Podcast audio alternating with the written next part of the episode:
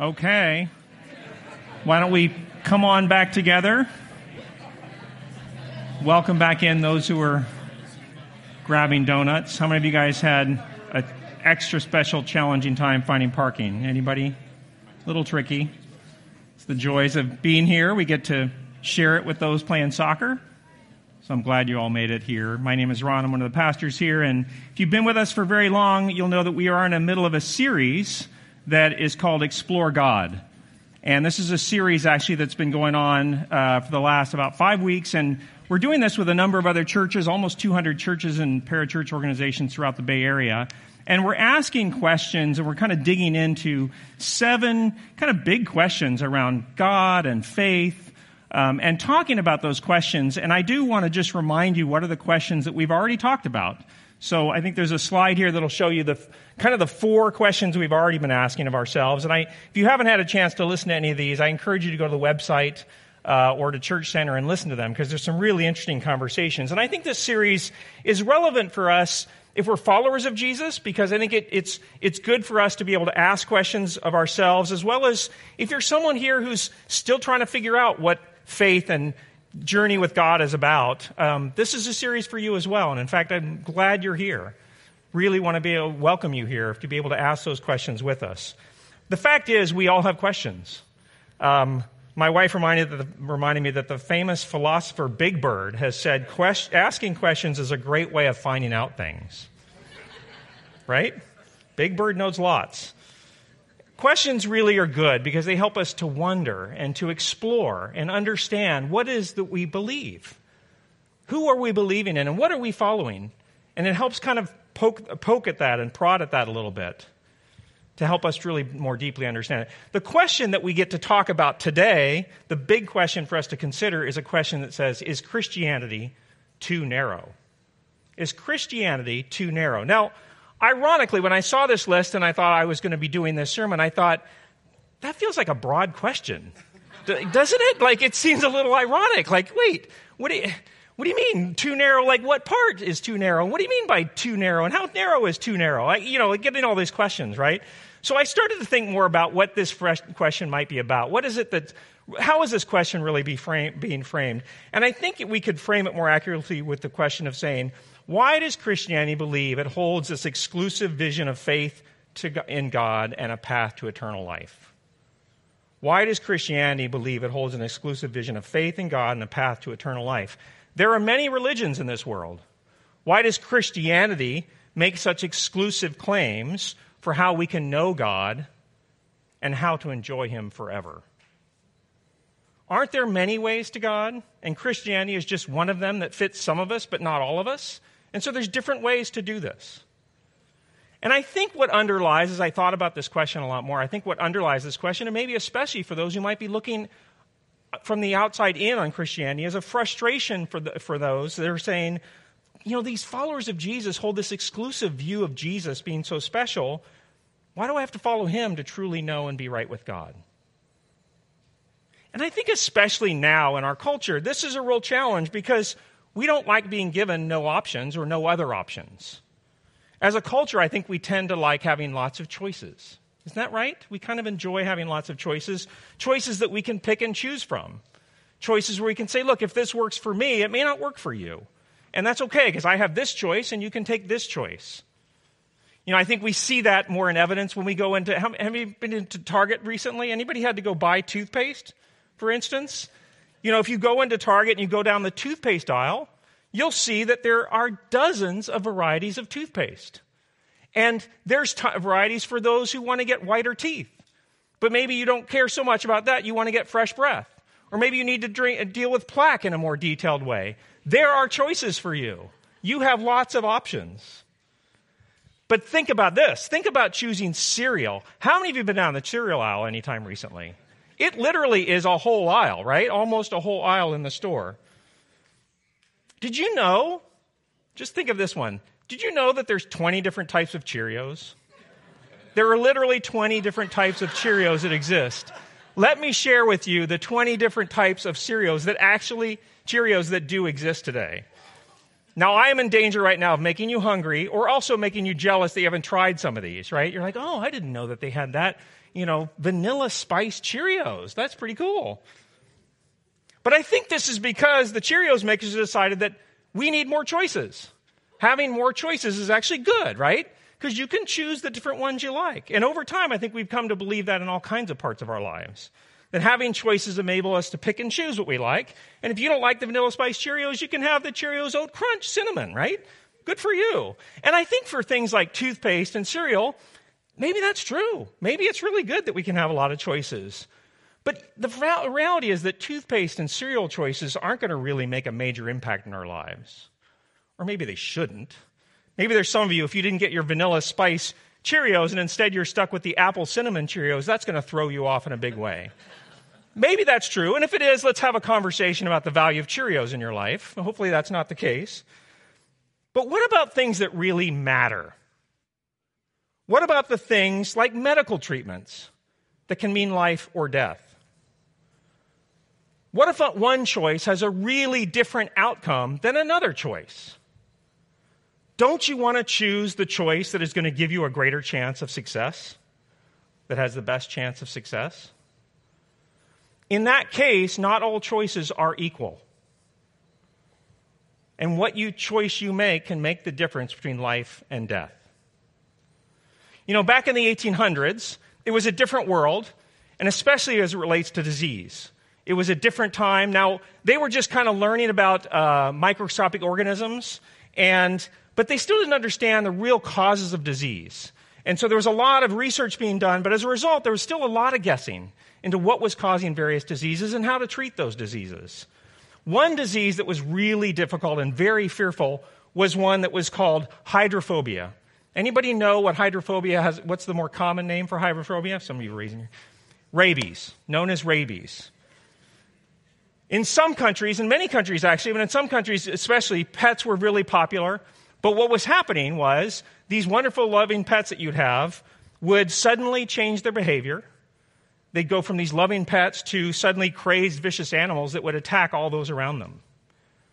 And if you were bitten by that pet, or you were bitten some, by someone else's pet, or even just a random animal in the street, which was happening, at first nothing would happen you you know kind of go through a little trauma of the attack, but after, but then after a number of weeks, rabies would take hold, and the result was horrific for those who had this happen to them. The victims would experience hallucinations. It's actually called hydrophobia because they also had this extreme fear of water. They would have violence and paralysis, and within between two and ten days, they would all die. You rarely saw someone come out of this alive it was really fatal. And so, as you can imagine, in this time, and throughout history actually, but especially in this time where animals are becoming more popular to have at home, this fear of rabies was becoming really extreme. And people were going to desperate attempts to cure rabies. Now, at the time, there were a number of different treatments that were being given for those who had been bitten by rabid animals. Um, and these are some of those treatments that were being given at that time. The first one is a thing called Madstones. So actually, there was a round porous mass that they would find in deer stomachs. And the doctors believed that if you took that mass and put it on the uh, lesions, that it would somehow suck out the poison from rabies. And people believed in this enough that they would actually hand these down from generation to generation. So you'd have a family madstone that you might, you know, you might actually divide it up among the different kids, and they would pass it down from generation to generation with the hope that this would actually help them if they ever got bitten by a rabid animal. So that was one treatment. Another one was cauterizing. You would cauterize the wound. Sometimes they actually used acid to do that with the idea that that would somehow cure rabies. There was one thing called, you may have heard this, hair of the dog. The idea was if you ingest a hair from the infected dog, it would actually help you get over or not get rabies. They didn't bathe as much as we might be used to now. They thought bathing in the ocean might actually help solve this. So that was one idea. One thought and one thing that was used was injecting snake poison. It didn't actually work, and in fact might have hastened the death, but it was one thing that they'd actually tried. And then finally, one of the things was called a mixture of crayfish eyes placed on the wounds. These were all things that were being done to deal with rabies because no one understood what was causing it and no one knew why it was happening. But when you, and if you got it, it was horrific. But the thing is, they didn't work. They weren't working. Every once in a while, randomly, a person would survive, and you'd be kind of like confused as to why, maybe, but it wasn't a consistent thing at all. And, and so at this time, there was a Frenchman in the, uh, in the country of France, a man named Louis Pasteur. Anyone heard of Louis Pasteur? So Louis Pasteur decided to take a much more scientific approach to this. He actually did hundreds of studies and investigations and tests with animals. And he was just understanding some of this theory of microscopic organisms and sterilization. And he began to use this thought thinking to begin to think about how he could solve this problem. And he discovered this treatment of a, a variety of shots that he could give to animals of weakened forms of the virus. And when he gave those shots to the animals who were bitten and infected, they wouldn't actually get rabies. And they also discovered that if you gave this to animals that had not gotten bitten, they would never get it if they did. And the treatment always worked. Finally, the day came where it was like, now are we going to test this on humans? And there was a little boy that was bitten by a rabid dog, and his parents were desperate and said, You got to do this because we're going to lose him. So in 1885, he tested this one little boy, and the boy was cured. He never got rabies, and he was cured. And it was amazing. News spread everywhere. Like everybody heard about this and wanted Pasteur's treatment people started coming from everywhere. There's stories of 19 Russians who were attacked by a wolf who all came and got treated by Pasteur to his institute in Paris, where he was now treating people with this uh, special set of shots. And, that, and it was curing like 99.5% of the people who were getting these shots. This was so widely known that when four boys in New Jersey, United States, got bitten by a rabid animal, there was a national campaign to raise money to send them to Pasteur so that they could get cured. And they went, they got cured, and they came back and they became national celebrities. They actually went on a tour around the states to show that, that they were okay. It was amazing. Now, when, when Pasteur's treatment for rabies showed up, there were alternate treatments. We just saw a number of them. There were others, but there were alternative treatments for rabies at the time. But here's one question that no one asked Is this treatment of Pasteur too narrow? Right? Is this treatment, like, okay, lots of shots. How about, Pasteur, what if you do the one shot and then, then let's add in the, like, the snake poison? How about if we did that combo? Or what if we did, like, a couple of shots and then do the Madstone thing? Nobody was asking this question. The treatments were out there, but no one asked this question because it was a matter of life and death, and Pasteur's treatment was working. Unlike choosing between a different box of cereal, which in the end is just a different form of food that's going to fill you up, choosing the right treatment for a deadly disease makes all the difference in the world. Christianity is alone in the, all the major world religions in its diagnosis of the human problem and the treatment for that problem. Christianity is alone in the diagnosis of the human problem and the treatment for that problem. So let's start by acknowledging this. We humans have a problem. We are not as good or as nice or as united or as caring as we really would like to be. Is that not true? Look around us. Look at the world around us. And we see that hatred and murder and lying and jealousy and anger and stealing kind of rule the day in many cases.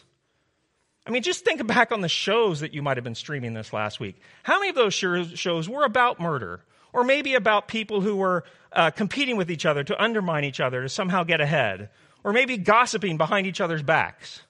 We kind of watch these shows because we know we're not really, we're bored by things that don't have this drama because that's what we're looking for in life because we know that's what happens. We've got Russians battling Ukrainians. We've got Israelis battling Palestinians. And the problem is, it's not them, it's us. It's not, oh, those bad people. It's us. We're all implicated in this problem. You know, it's interesting. Sally Kohn, who's a CNN commentator, recently wrote a book called The Opposite of Hate. And it calls itself a guidebook to kind of making ourselves a better humanity. And so she goes through this book of trying, how do we, how do we make ourselves better people? But interestingly, kind of later in the book, she makes an interesting confession.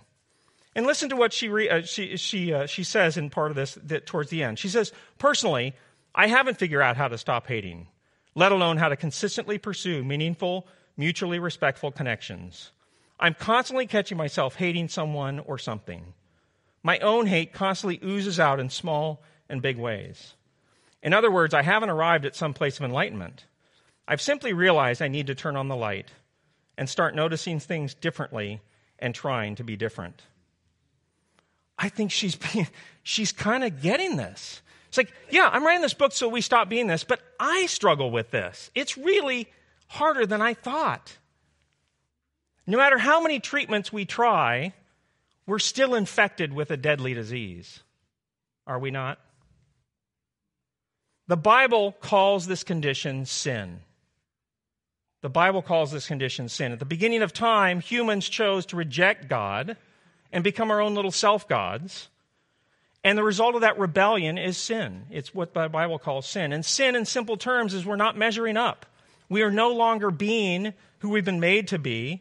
We're not living by the standards that this God who made us wanted us to live by.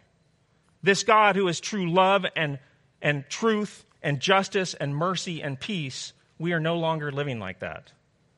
And the result of that is that this sin has separated us from God. It's a permanent separation.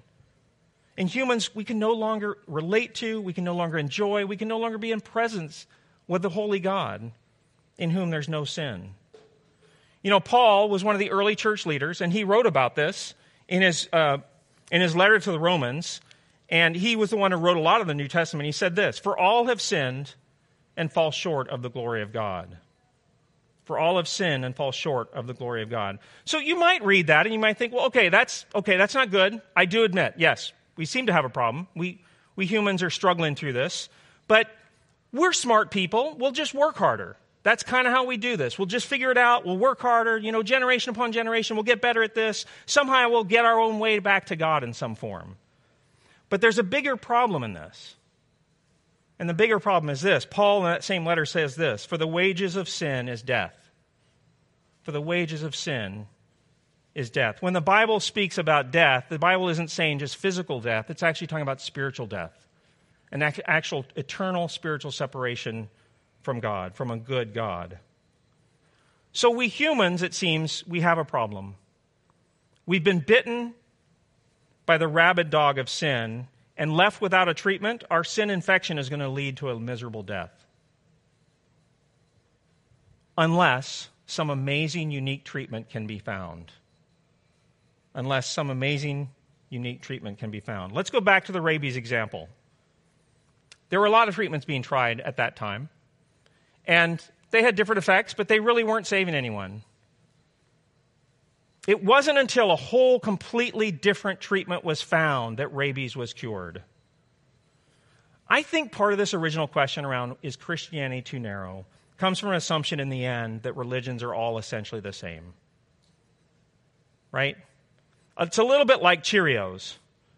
You know, there's a lot of different flavors, but at the end, they all function to give us energy, to make us stronger, to make us better people, to somehow better ourselves. And so, whether it's a version of Buddhism or Islam or Hinduism, there's many ways to get to God and to make ourselves better people. And in the end, they're just different flavors of the same food. I think there's a general view of that in many ways. But as followers of Jesus, we can't align with that teaching or belief because we don't think it is true. And in fact, we think that believing it is detrimental to our lives. Let me first say this, though, as a kind of a caveat. Let me say, as I'm talking about other religions, I want to make sure it's really clear that as followers of Jesus, we are called to respect and honor other religions and treat every person, regardless of their belief, with love, dignity, and peace. There's a lot, actually, to be respected and honored and appreciated in other religious practices that help others and do good.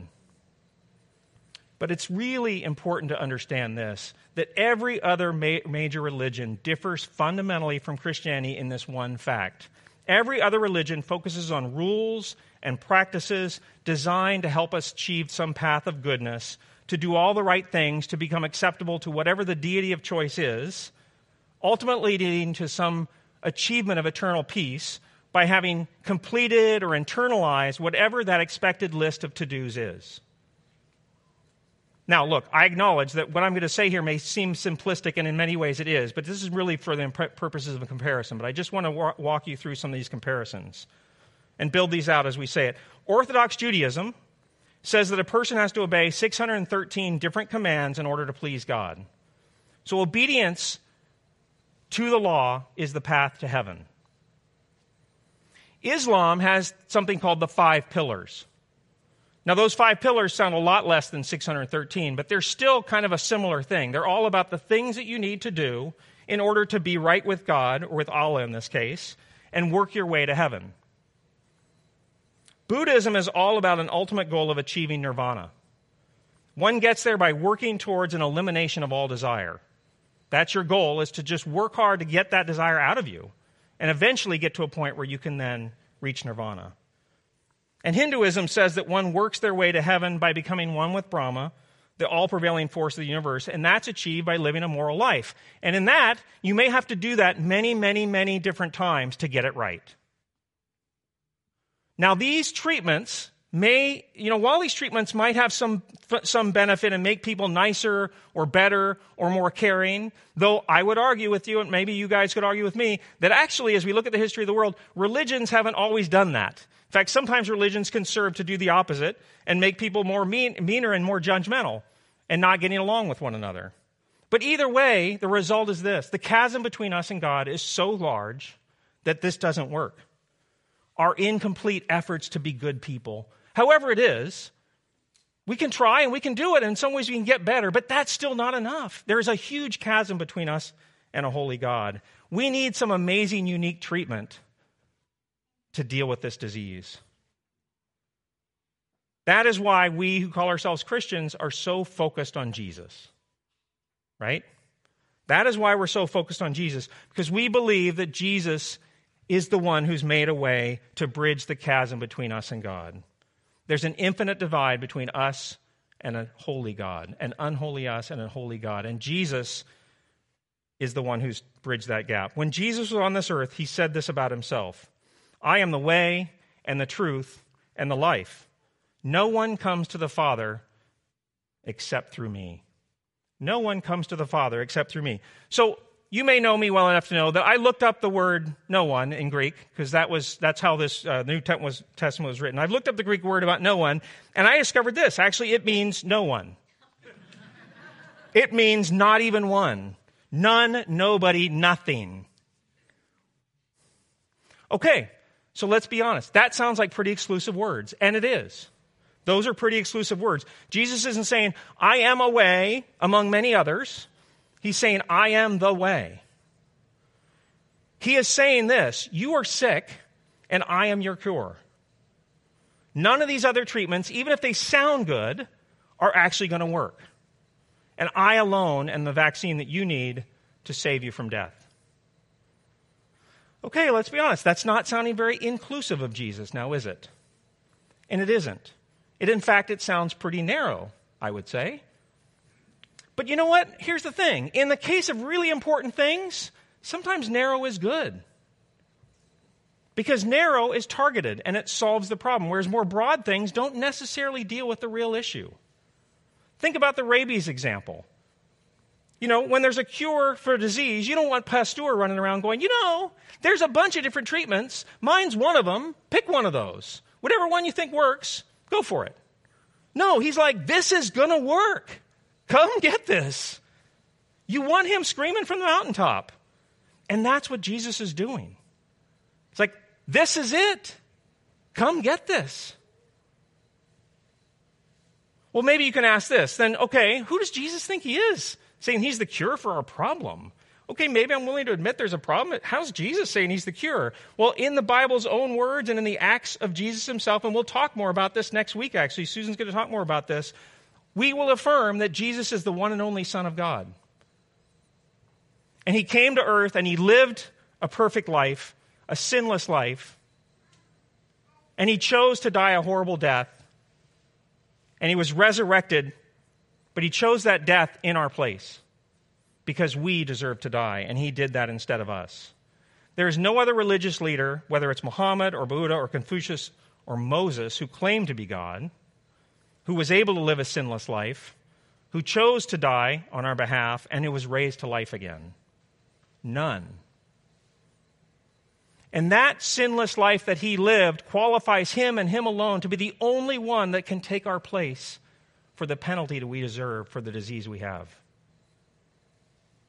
You know, in that earlier verse we read from Paul in Romans, it actually says this fully For the wages of sin is death, but the gift of God is eternal life in Christ Jesus our Lord. Eternal life is the release from the penalty of sin. And this God, gift is a free gift from God through Jesus Christ. No one else did this. Jesus is the amazing, unique treatment for the disease of sin in our lives.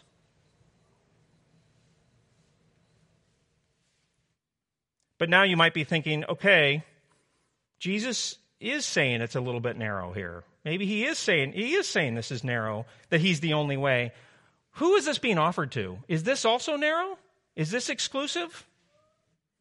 In another part of Jesus' story, we see him talking to the crowds about who he is and inviting them to this offer of eternal life. And this is what Jesus says Come to me, all you who are weary and burdened, and I will give you rest.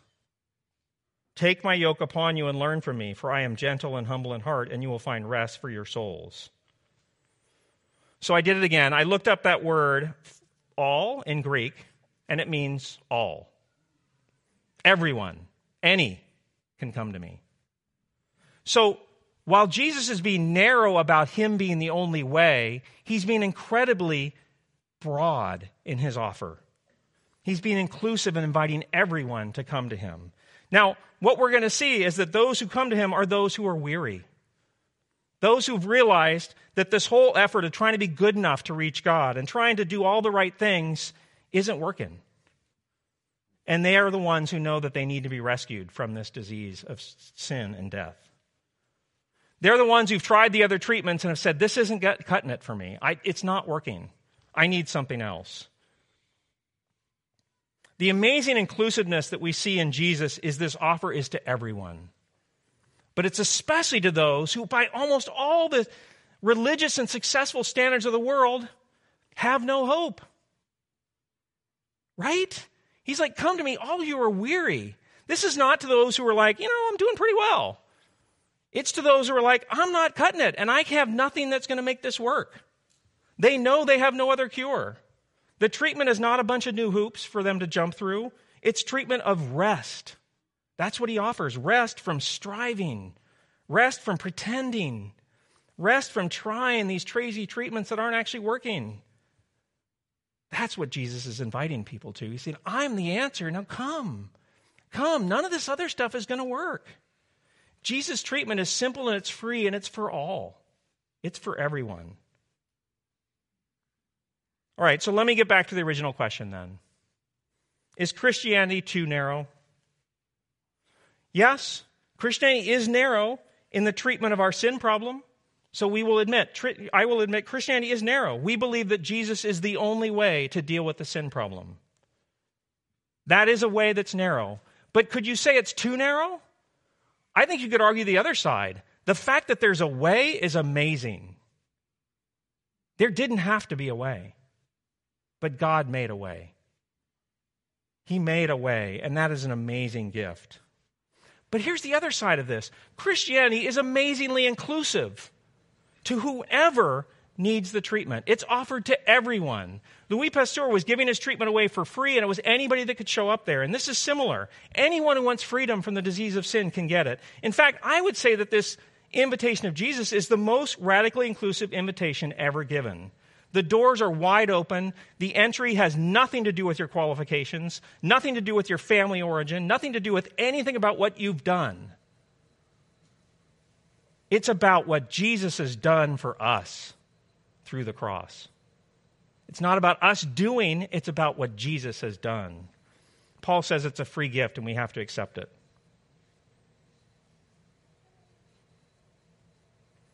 Okay, but I do want to be straight in telling you the whole truth here. When you accept that free gift, if you accept the free gift of Jesus, the path of following Jesus in life will not be an easy one because the world doesn't like narrow choices. And so the path of following Jesus is not always it's not going to be an easy one. You know, I've shared how in some ways you can almost try consider this idea of following Jesus like getting a vaccine, this idea of vac- vaccination. But too often I think sometimes followers of Jesus think that's what the answer is, is that I get my free gift, I get my free shot of Jesus vaccine, my free shot of salvation, and then I just go live life the way I used to always live it. Nothing's changed. It's this time though I have my eternal vaccine card. Like, yoo got my vaccine card. I'm I'm good. Dogs can bite me, no problem. But Jesus said this as well about following him in, in Luke chapter 9. And he said this to all If anyone would come after me, let him deny himself and take up his cross daily and follow me. For whoever would save his life will lose it, but whoever loses his life for my sake will save it. For what does it profit a man if he gains the whole world and loses or forfeits himself? The reality is this that following Jesus in your life is a narrow path. It is not a wide path. It is a narrow path. But when Jesus enters into your life and brings you salvation, he brings you into his family, into the family of God. And now what does he start doing? He works on you to actually make you more like himself and like the character of God that you're going to go live eternity with. And that often means you have to leave stuff that's not going to fit on the narrow road. Not everything can go with you on that. But the good news of God is that Jesus doesn't leave us alone in that. He comes and he brings, he invites the Holy Spirit to come into our lives and change us. It's not that we reach God, that he comes and reaches down to us and he says, I'm going to work inside of you to make you more like me. So as I close today, I think there's an invitation for some of you here. For some of you, this invitation is to stop keeping your options open and to choose Jesus choose to follow Jesus because he says he is the way, the truth, and the life. And my encouragement to you is to come to him, confess your sin, and let him come and take that penalty from you that you can't handle and you can't get rid of on your own. And for some of you, you may be one who's been seeing Jesus as your eternal vaccine card. You know, you're safe for eternity, but you can kind of live your life pretty much as you've always lived it, no change and it's not impacting the choices you're making today. And Jesus is inviting you to take the road less traveled because that's what it calls you towards is to live a life that may not be easy but it's good. And I invite you to come to him to recommit yourself to that. And that's the same process. You confess your sin and you ask him to come in and make a difference in your life and lead you. So at the end of this service, we're going to have time to pray. And I'm going to invite, if, if any of those things are striking you, I would invite you to pray. Um, but I'm going to pray for us now, invite the, the worship team up, and then uh, we'll have a time to, uh, to pray as well towards the end of the service. Heavenly Father, we thank you for your word.